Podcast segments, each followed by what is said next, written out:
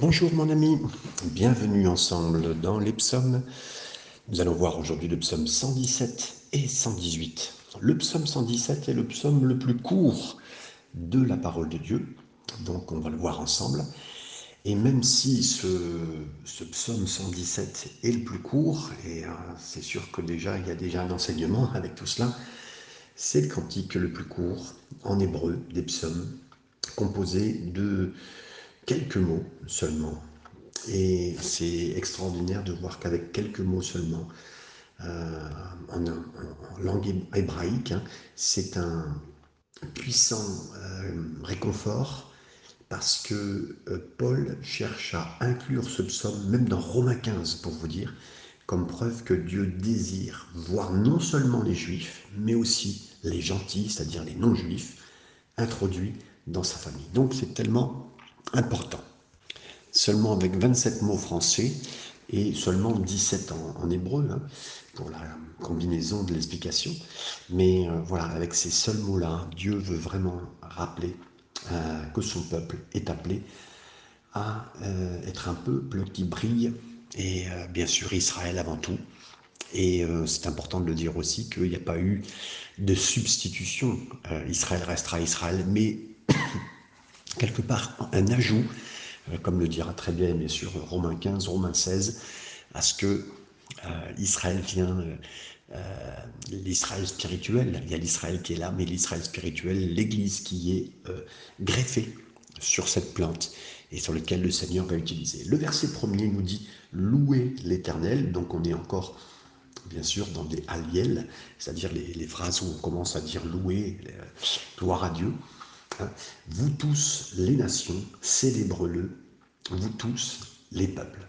Donc, la nation juive a toujours été appelée, c'est le dessein de Dieu parmi toutes les nations, comprenez bien. elle était appelée à être lumière, une lumière pour tous les peuples, pour tous les païens. Et ça, je, je reprends Ésaïe 49.6. C'était le dessein de Dieu.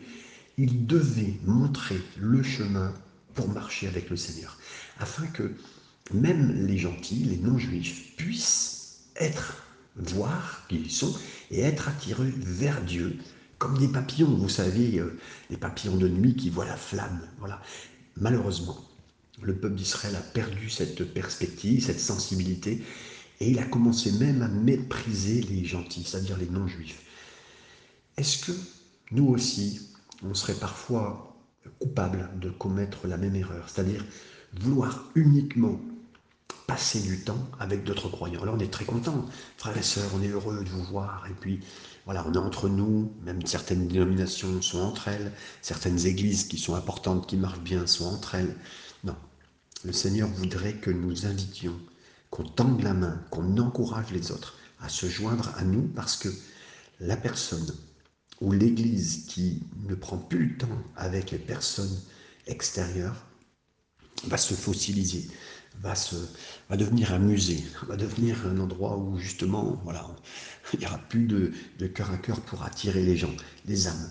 Et comme vous le savez, si vous avez partagé le Seigneur avec d'autres, lorsque vous voyez quelqu'un qui répond à l'évangile, il n'y a rien de tel. Il y a une joie immense de gagner quelqu'un qui, qui, rentre dans la famille de Dieu et c'est extraordinaire. Donc oui, euh, ce verset premier nous le rappelle, euh, le rôle au départ d'Israël mais qui est donné aussi à l'Église aujourd'hui dans ce travail. Le verset 2, car sa bonté pour nous est grande et sa, c'est sa fidélité dure à toujours louer l'Éternel. Et donc là, ici, on a ce mot hein, euh, de sa, euh, littéralement, de sa bonté pour nous est grande, sa fidélité. Le mot ici traduit par euh, bonté, hein, qui est marqué ici, sa bonté, en hébreu, il y a cette petite nuance supplémentaire qui dit bonté miséricordieuse. En fait, c'est l'équivalent au mot grâce dans le Nouveau Testament. Par conséquent, dans ce verset, nous voyons, qui nous est dit ici, la grâce et l'autre mot, parce qu'encore une fois, il y, a, une nuance à la, à, la, à la traduction, le mot fidélité, c'est vérité. Donc la grâce et la vérité, mes amis, euh, c'est une combinaison. euh, efficace, effective que Dieu utilise, qui est imbattable. Jean dit que la loi, elle est venue par Moïse, que la grâce et la vérité sont venues par Jésus. Donc Jean, euh, il nous est dit dans 1, 17. Donc Jésus a dit la vérité. Il nous fait savoir ce qui est bon et ce qui est mauvais, ce qui est vrai et ce qui est faux. Mais il parle aussi de grâce, nous donne une provision, mes amis, écoutez bien, une provision pour tout échec. Parce qu'il connaît nos fragilités et il nous donne donc une provision pour l'échec et il nous donne le pardon des péchés. Donc, il n'y a pas une religion qui consiste en l'homme, euh, qui efforce les autres d'entrer en contact avec Dieu sans pardon. D'autres religions, elles donnent un contact avec Dieu, mais euh, seul le christianisme est Dieu qui descend gracieusement vers l'homme. Les religions vous demandent toujours les lois pour rester en contact avec Dieu, mais ne vous donnent rien, puisque la loi vous sépare d'avec Dieu. La loi ne vous, vous démontre que vous êtes un pécheur. Mais seul le christianisme est Dieu qui descend avec grâce vers l'homme. Et j'aimerais vous rappeler ce que Jésus a dit à Pierre. Avant que le coq chante, tu me renieras trois fois. Matthieu 26, 34.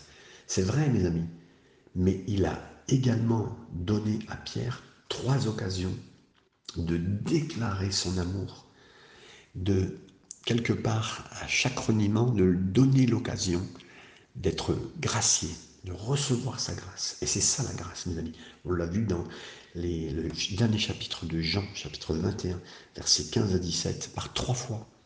Jésus posera la question, Pierre, m'aimes-tu? Et donc il lui donne cette occasion, c'est ça la grâce, mes amis, l'occasion de refaire bien euh, les choses. Le psaume 118. Ce psaume merveilleux était toujours chanté, selon la loi traditionnelle euh, rabbinique, il était chanté à la Pâque. Donc, ce qui est beaucoup plus touchant, c'est de voir que ce psaume 118 a été l'hymne, chant que Jésus a chanté avec ses disciples juste après le souper euh, de la Pâque, le dernier, Hein, Matthieu 26, 30, je ne rentre pas dans les détails de la chronologie, puisque certains pensent qu'il était chanté juste avant la Pâque, donc c'est-à-dire juste avant la semaine de la Pâque. Donc la date est un petit peu précise, enfin qu'importe. En tout cas, quand on le regarde à la lumière de ce qui s'est passé, ce psaume, il est riche en prophétie. Alors le verset que nous allons lire, les, cinq premiers versets. Louez l'Éternel, car il est bon, car sa miséricorde durera toujours. Qu'Israël dise, car sa miséricorde durera toujours. Que la maison d'Aaron dise, car sa miséricorde durera toujours. Que ceux qui craignent l'Éternel disent, car sa miséricorde durera toujours. Du sein de la détresse, j'ai invoqué l'Éternel. L'Éternel m'a exaucé, m'a mis au large. Ah, c'est très étonnant de voir d'abord avant tout qu'il a commencé en disant il fallait louer Dieu, car il est bon. Imaginez-vous que vous alliez à la mort et que vous dites que Dieu est bon quand même. En fait, il est bien le représentant de son papa, de son père. Il sait qu'il va mourir pour nous. Il sait qu'il va mourir pour le peuple. Il sait qu'il va mourir pour euh, l'Israël. Il va mourir pour chaque personne qui va croire en lui. Et au-delà. Et euh, car sa miséricorde durera toujours. C'est très touchant, très touchant de le voir, de, de, voir ce moment-là. Et puis, de comprendre à quel moment il a euh, chanter cela. Et dans le moment de pression, c'est à Gethsemane. Gethsemane, c'est littéralement le pressoir à olives, là où étaient les, les raisins étaient écrasés, l'endroit où les olives étaient écrasées. C'était l'endroit où Jésus allait prier. Luc nous dit que la nuit précédente, sa crucifixion, il a prié avec une telle intensité que même les capillaires, les, vaisseaux de son front ont éclaté et qu'il a même transpiré du sang. Luc 22, 44. C'est pas la souffrance physique de la croix qui a causé une telle détresse à Jésus, c'était le fait que pour la première et unique fois dans l'éternité, le Fils allait être séparé du Père. Car celui qui connaissait pas le péché a été fait péché pour nous, pour moi, pour vous. De Corinthiens 5, 21. Cela me fait honte, car je me dois de me demander si le fait d'être hors de la communion avec le Père, est-ce que c'est quelque chose qui me terrifie par-dessus tout comme Jésus? Et Jésus dira, Père, si cela était possible, éloigne de moi cette coupe. En fait, quand il dit ça, c'est parce qu'il ne veut pas perdre la communion avec son Père. Néanmoins, que ce ne soit pas ma volonté, mais la tienne. Matthieu 26, 39. Et à ce moment-là, alors qu'il se soumettait à la volonté du Père, à la volonté du Père, euh, qu'il ne se sentait pas piégé, mais plutôt, euh, il dira l'Éternel m'a exaucé, il m'a mis au large, il m'a mis dans un grand espace, littéralement. Il m'a mis au large. Et là, c'est pour ça, c'est la fin du verset 5 qui nous dit cela. Et c'est là où on voit le cœur du Seigneur. Il m'a mis au large. Donc, il, m'a aidé à passer cette. Euh, j'ai fait la volonté du Père plus que ma volonté. Je sais que j'allais perdre sa, présence, mais il m'a mis au large. Waouh! Et c'est beau de voir comment Jésus euh, vit les choses avec son Père. Verset 6. L'Éternel et pour moi, je ne crains rien. Que peuvent me faire les hommes? Waouh Mes amis, il a, des milliers d'hommes qui vont venir à lui le chercher, euh, une garde romaine, avec les, hommes du temple. Et il n'a pas peur de ces hommes qui viennent avec des épées, des bâtons, et qui ont, sont le chercher dans le jardin de Gethsemane. C'était la volonté de son père. Il n'a pas peur d'eux. Mes amis, lui, au-delà des circonstances très dures, des hardes qu'il est en train de vivre, il voit la main du Père qui contrôle tout. Même si le diable vient au travers de Judas lui-même, qui est en lui, c'est le diable lui-même, c'est la pire épreuve que quelqu'un a pu vivre. Il dit, moi, j'ai confiance en mon Dieu, je ne crains rien. Que peuvent me faire les hommes? Même un homme possédé du diable, que peuvent me faire les hommes? Merci Seigneur. Et que chacun reçoive la pensée de Dieu en cet instant dans tous les moments difficiles que vous viviez, croyez que la main de Dieu est au-delà de tout ce qui se passe, même si l'ennemi venait lui-même en cet instant. Dieu garde sa main plus forte au-dessus de tout cela. Et merci Seigneur de ce que Jésus a vécu cela. Que peuvent me faire des hommes? Je pense à quelqu'un, je ne sais pas qui c'est, mais le Seigneur me demande de vous le dire. Que peuvent me faire cet homme, ces hommes-là, qui sont autour de toi en cet instant, à qui tu peux crier? Je pense à cette femme qui était agressé par un jeune avec une arme. Euh, j'ai vu cette vidéo, peut-être que vous l'avez vu, c'était deux, deux sœurs chrétiennes dans la rue. Et un jeune est venu, elle s'est mise à, prier. Au moment où il était là, le jeune est tombé à genoux. Euh, ils ont prié pour lui. Et puis, l'ont laissé repartir alors qu'il était touché par la présence de Dieu. Que peuvent me faire les hommes, des hommes, que le Seigneur bénisse comme il a béni euh, Jésus dans cet instant de prière. Le verset 7. L'Éternel est mon secours, et je me réjouis à la vue de mes ennemis.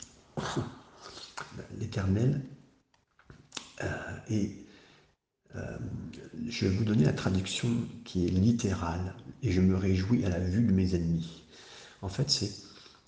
Et euh, je verrai mon désir sur ceux qui me haïssent. Je verrai mon désir sur ceux qui me haïssent. Ça, c'est la version la plus littérale en hébreu. Les mots mon désir sont, c'est des mots qu'on peut voir ici, ce qui signifie qu'ils ne font pas partie, originalement, du manuscrit qu'on peut voir. La meilleure traduction de cette phrase, c'est c'est pourquoi je verrai, ou littéralement, mépriserai. C'est pourquoi je verrai ceux qui me haïssent. On est venu chercher Jésus, on dit, et Jésus a dit, qui cherchez-vous? Jésus a demandé ça aux soldats qui étaient venus l'arrêter. Ils ont dit Jésus de Nazareth. Et c'est ce qu'ils ont dit. Jésus a répondu Ego mi, je suis. Il a répondu. Et alors, pendant qu'il a dit cela, ils ont été touchés parce qu'il était Dieu, parce qu'il est Dieu. Ils ont été plaqués au sol. Jean 18, 6. Et Jésus, il aurait pu se tenir là, les regarder de haut. Non, non. Il savait que c'était. Il avait remis sa vie entre les mains de Dieu pour un plan particulier d'amour pour vous, pour moi, même si ça faisait passer dans la torture, comme il a passé, hein, avec la croix, avec le, procès, avec les, difficultés, non, non. Et il savait, et je me réjouis à la vue de ce qu'ils font, même si c'est très dur à vivre, mais en tout cas, il l'avait dans son cœur. Vous savez, mes amis, quand euh, vous vivez ce que Jésus a vécu, on ne vivra jamais comme lui, mais on comprend la nature de la mort de Jésus. Il peut nous aider dans des moments très durs des moments très très durs où vous devez faire face à des choses incroyables, ben vous allez être presque avec, rempli de l'esprit de Jésus, de la croix. Et vous laissez mourir à vous-même. Hein. Mais cet esprit de la croix vient vous chercher, vient vous aider dans des moments très difficiles. Et là, vous verrez même vous Euh, non pas des gens qui sont des ennemis, parce que je ne crois pas ça, je crois l'ennemi qui est derrière tout cela, même si les gens ont collaboré, hein, on est d'accord. Mais voilà, et on voit les choses qui se font, mais Dieu nous en préserve. Verset, on a lu verset 7, verset maintenant 8 et 9. Mieux vaut chercher un refuge en l'éternel que de se confier en l'homme, à l'homme. Mieux vaut chercher un refuge en l'éternel que se confier au grand. Deux fois la même chose quasiment. Donc mieux vaut chercher un refuge en l'éternel. Et là, particulièrement si vous deviez vivre un moment, d'abord, premièrement, vous-même, mieux vaut chercher tout de suite en cet instant. Non pas dans vos sentiments, non pas ce qui va vous agresser, non pas dans ce que vous allez ressortir, mais mieux vaut chercher un refuge dans l'éternel, un endroit où vous cachez. Seigneur, cache-moi. On est en train de me frapper, me brutaliser, me faire du mal. On est en train de me, me mettre sur le chemin de la croix, tel de Jésus, un peu ce style-là. Jésus a tout vécu, donc on peut. Seigneur, c'est en toi que je cherche mon refuge. Et là, que de se confier dans l'homme, que de se confier au grand, que ce soit les gens qui viennent nous faire du mal, ceux qui nous entourent, que ce soit des grands, et Jésus peut en parler, que ce soit Anne, Caïphe, Ponce Pilate, tous ceux qui étaient devant lui. Aucune confiance, aucune confiance. Il n'a eu même pas confiance en se disant, ben oui, c'est peut-être le grand sacrificateur, il allait être un peu touché par rapport à la religion avec Dieu, la vraie relation avec Dieu. Non, pas du tout. Jésus a dit, moi j'ai confiance comme mon Père. Et ces hommes-là peuvent être qui sont le grand représentant, Anne, Caïphe, Ponce Pilate, représentant de la loi, représentant du plus grand empire romain de l'époque. Rien à faire. J'ai confiance en Dieu. Et vous, mes amis, pareil, je ne sais pas où vous êtes tombés, dans quel bras, dans quelle difficulté, dans quel problème, mais ayez confiance en Dieu. De la même façon, Jésus n'avait pas confiance en Pilate. Jésus voulait en fait se cacher de toute euh, de toute pression, que ce soit politique, religieuse ou quoi que ce soit. Et a trouvé bien sûr sa force avec son papa, avec son père. Et c'est la même chose pour vous et pour moi en cet instant, par la grâce du Seigneur. Verset 10 à 12. Toutes les nations m'environnaient. Au nom de l'Éternel, je les taille en pièces. Elles m'environnaient, m'enveloppaient. Au nom de l'Éternel, je les taille en pièces. Elles m'environnaient comme, il nous est dit ici, comme des abeilles. Et là maintenant, on est à Golgotha, mes amis, parce qu'il y a toutes les nations.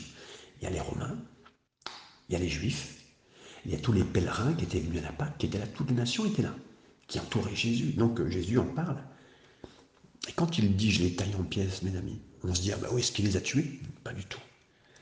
Il les a tués par son amour. Chaque personne qui a été, euh, qui a compris qui a compris que Jésus était un grand voleur entre deux voleurs, voleur des cœurs, comme quelqu'un a dit, j'aime tellement cette expression, voleur des cœurs. Il a mis son amour sur le chemin, il a mis son amour là. Et là, mes amis, il a, il a vaincu, il a vaincu par son amour. Et si quelqu'un regardait, plein de gens regardaient la croix, ils ont été touchés par son amour, il les a vaincus. Elle m'environnait, m'enveloppait. Il les taille en pièces, mais il les taille en pièces par son amour. Ça les a fait fondre, comme les montagnes, mes amis. La suite du verset 12. Il nous est dit, elles s'éteignent comme un feu d'épines. Et là, on comprend quand Jésus dit ça. Euh, euh, comme un feu d'épines. Ben, je ne peux pas tout bien euh, comprendre, mais moi, les seules épines que je vois, c'est celles qui ont été rentrées dans son front. Et le fait, en fait, l'hostilité humaine, elle s'est plantée dans son front. J'ai pensé aussi, mes amis, parce que j'étais, est en pleine étude aussi dans Jean, euh, ceux qui ont récupéré le corps de, de Jésus, Joseph d'Arimathée, Nicodème, euh, ont dû le nettoyer. Ils ont dû retirer tous les petits morceaux pour euh, pouvoir le mettre.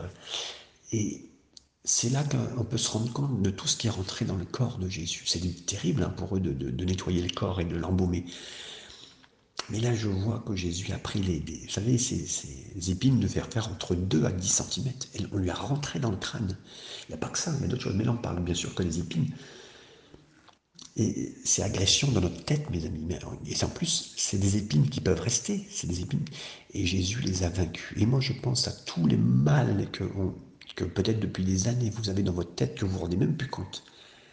À la croix, Jésus peut retirer ces épines qui sont rentrées profondément dans votre tête, dans votre cœur, dans vos sentiments. Et c'est lui qui le fait. Elles s'éteignent comme un feu d'épines. C'est parce que ça a été absorbé par Jésus. C'était absorbé par Jésus. Je ne peux pas comprendre. Mais lui peut prendre toute l'hostilité que vous avez vécue jusqu'à maintenant, toute cette haine, cette chose grave qui, était, qui est rentrée dans votre corps. Mais c'est Jésus qui l'a, qui l'a vécu. La fin du verset 12, il nous est dit encore une fois, euh, au nom de l'Éternel, je les taille en pièces. Littéralement, au nom du Seigneur, je les détruis. L'hébreu euh, parle de détruire. Détruire, mes amis. Euh, c'est le mot en hébreu moule, M-U-W-L. C'est la seule fois où ce mot est traduit par détruire. Je les taille en pièces, je les taille en pièces, détruire. Une fois sur deux, c'est traduit par circoncire, la circoncision. Par conséquent, je crois que le Seigneur ne dit pas je vais détruire ce qui m'entoure, mais plutôt je crois qu'il dit je vais circoncire les âmes de ceux qui m'entourent. Pourquoi? Parce que Jésus a dit Père, pardonne-leur. Ils ne savent pas ce qu'ils font. C'est le cœur de notre Seigneur à la croix. Il voulait. Vous savez, la circoncision, c'était une marque sur le cœur, sur le corps, pour dire qu'on n'est pas pareil et qu'on est mis à part par le Seigneur. Donc en fait, il nous touche tellement dans notre cœur que quand il est taillé en pièces, c'est notre cœur qui est taillé en pièces et notre cœur n'est plus jamais le même. Il est circoncis. Et c'est ça. Et, Paul dira les vrais circoncis sont ceux, ceux qui sont circoncis du cœur. Et j'aime tellement ça avec Jésus qui nous touche. Verset 13. Tu me poussais pour me faire tomber. Tu me poussais pour me faire tomber. Je vois ici les, soldats romains euh, qui ont enfoncé dans le, dans le côté, hein, l'épée, mais c'était plutôt une lance, hein, dans le côté de Jésus pour s'assurer qu'il était mort. Qu'est-ce qui s'est passé? Du sang et de l'eau sont sortis de son côté, indiquant qu'il y avait une mort physiologique et que son cœur était brisé. Hein, euh, c'est particulier ce verset 13 du début. Mais euh, ils ont essayé de, ils ont essayé de, tu, me, tu me poussais pour me faire tomber. Tu, on sent, si vous voulez, toute cette pensée de, de, de la, comment dire, cette, cette vérification qu'il soit mort. Donc on pouvait même percer le cœur, mais quand à peine c'est ouvert, comme l'eau et le sang sont venus, ben, il y a eu cette, il y a eu, Jésus, c'est lui qui avait donné sa vie. c'est pas quelqu'un qui allait l'achever. Non, non, on a vérifié à ce moment-là qu'il était vraiment mort. La suite du verset 13. Mais l'Éternel m'a secouru. Mais l'Éternel m'a secouru. Et c'est un cri de gloire. Hein. c'est ce cri. On voit Jésus dans la gloire à cet instant. Mais l'Éternel m'a secouru. C'est difficile quand vous avez autant de démons qui vous attaquent, le diable lui-même, des gens qui sont presque enragés pour vous tuer, crucifiés, qui vous ont torturé toute la journée. Mais l'Éternel m'a, l'Éternel m'a secouru. Merci Seigneur pour la phrase que tu prononces, Jésus, et qui aidera plusieurs de mes amis qui écoutent ce passage. Mais l'Éternel m'a secouru. Et je sais que vous irez chercher de la force dans le Seigneur à travers de toutes ces difficultés de, de procès tels que Jésus l'a vécu, de difficultés dans lesquelles vous êtes, peut-être de torture physique, mentale, quoi que ce soit. Le Seigneur, mais l'Éternel m'a secouru la suite du verset, euh, du verset 13, euh, c'est maintenant le verset 14, jusqu'à 17, nous dit L'Éternel est ma force et le sujet de mes louanges, c'est lui qui m'a sauvé. Des cris de triomphe et de salut s'élèvent dans les tentes des justes. La droite de l'Éternel manifeste sa puissance. La droite de l'Éternel est élevée. La droite de l'Éternel manifeste sa puissance. Le verset 17. Je ne mourrai pas, je vivrai, et je raconterai les œuvres de l'Éternel. Là, j'entends le cri de victoire du Seigneur, notre Sauveur. À ce moment-là, qui est ressuscité des morts et qui est monté à la droite du Père dans le ciel. Le Seigneur vit et il intercède maintenant pour tous ses saints. Hébreux 7, 25. Et si euh, un homme pêche, la Bible dit, et qu'il le connaît, hein, alors on sait qu'il a un avocat, comme le dit 1 Jean chapitre 2 verset 1 il a un avocat auprès du Père.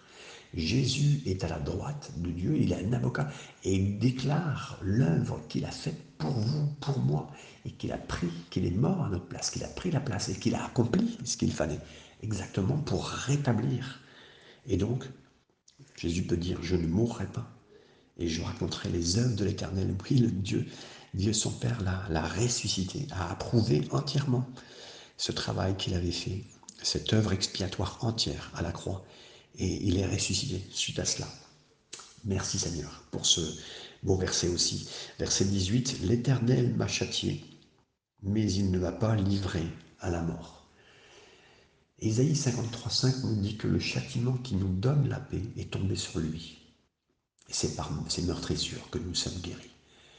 Il a été meurtri pour nous, mes amis, comme le dit ce passage ici. L'Éternel m'a châtié, mais il ne l'a pas livré à la mort. Il n'a pas permis qu'il soit gardé mort. Il n'a pas permis. Il est mort, mais il n'est pas resté mort.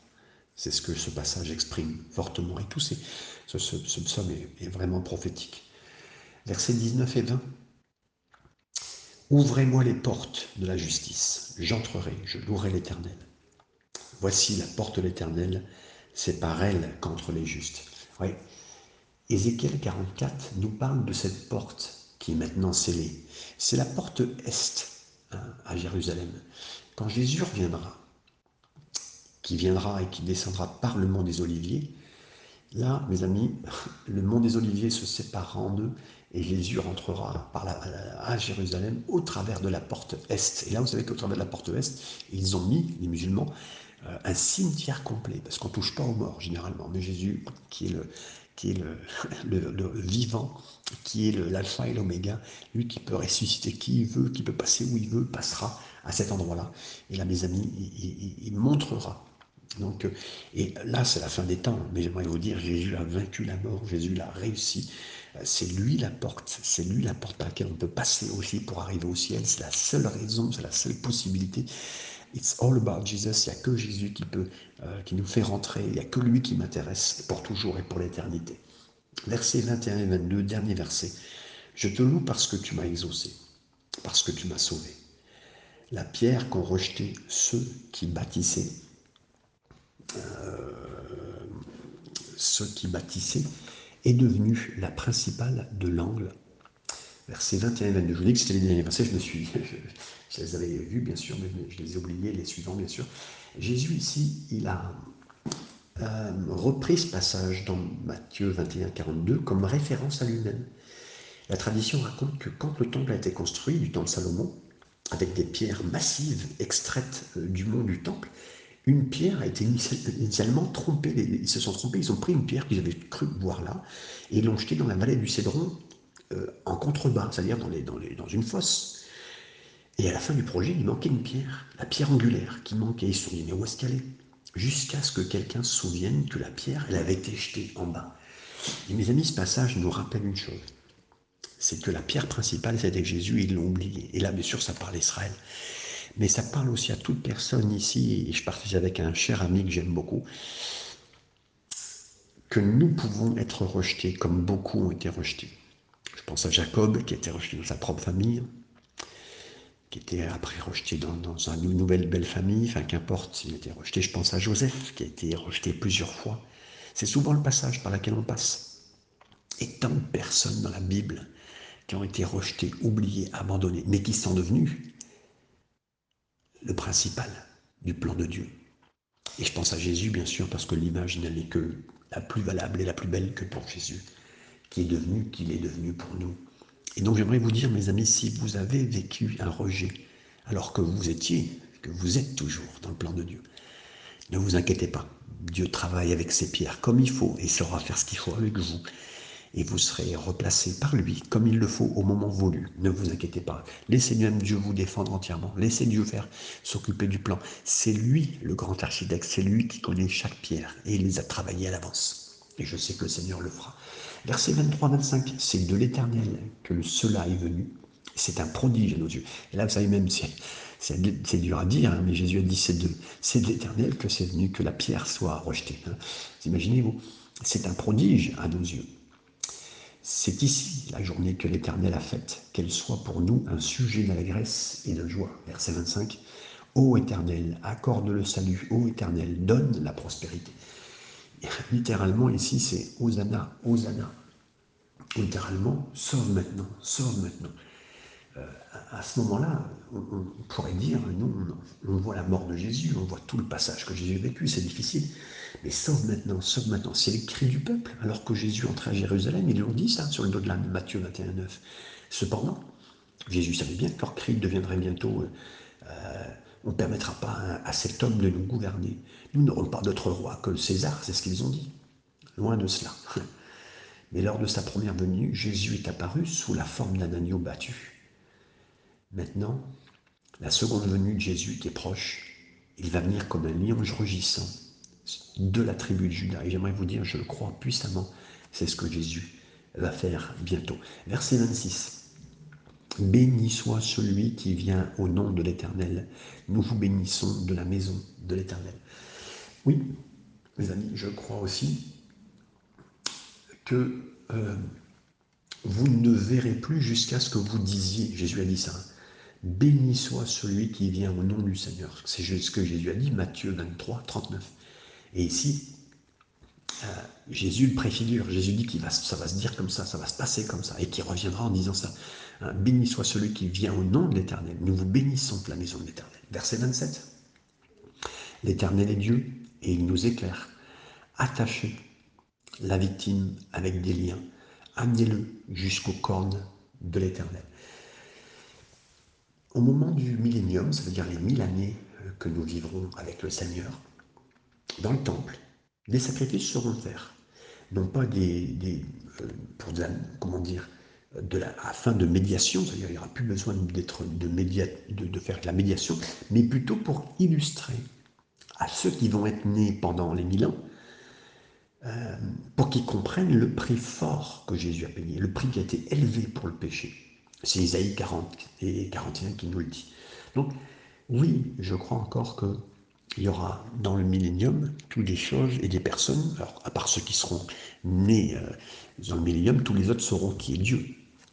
Mais on fera régulièrement encore euh, des choses qui remonteront encore l'œuvre de Jésus jusqu'au bout dans les derniers temps pour montrer, et ça nous montre vraiment que jusqu'au bout de l'éternité, on adorera l'œuvre de Jésus, l'œuvre de faite à la croix. Versets 28 et 29, les derniers versets. Tu es mon Dieu, et je te louerai. Mon Dieu, je t'exalterai. Louez l'Éternel, car il est bon, car sa miséricorde durera toujours. À ce point du psaume 118, avec le millénium, c'est mille années qu'on passera, avec euh, cette terre qui sera détruite après les mille ans, euh, qui aura des nouveaux cieux, une nouvelle terre. Mais le psalmiste, il dit, louons Dieu pour toujours, pour l'éternité, pour sa bonté et pour sa miséricorde. Que le Seigneur vous bénisse avec euh, ce chapitre tellement simple mais tellement beau autour de la croix, qui vous fasse du bien, qui vous donne les éléments dont vous avez besoin et surtout des choses que vous ne saviez peut-être pas plus encore sur la croix, mais que la croix, elle, a tellement d'incidence encore dans notre vie, plus qu'on le pense, que le Seigneur vous bénisse avec tout cela. Amen et Amen.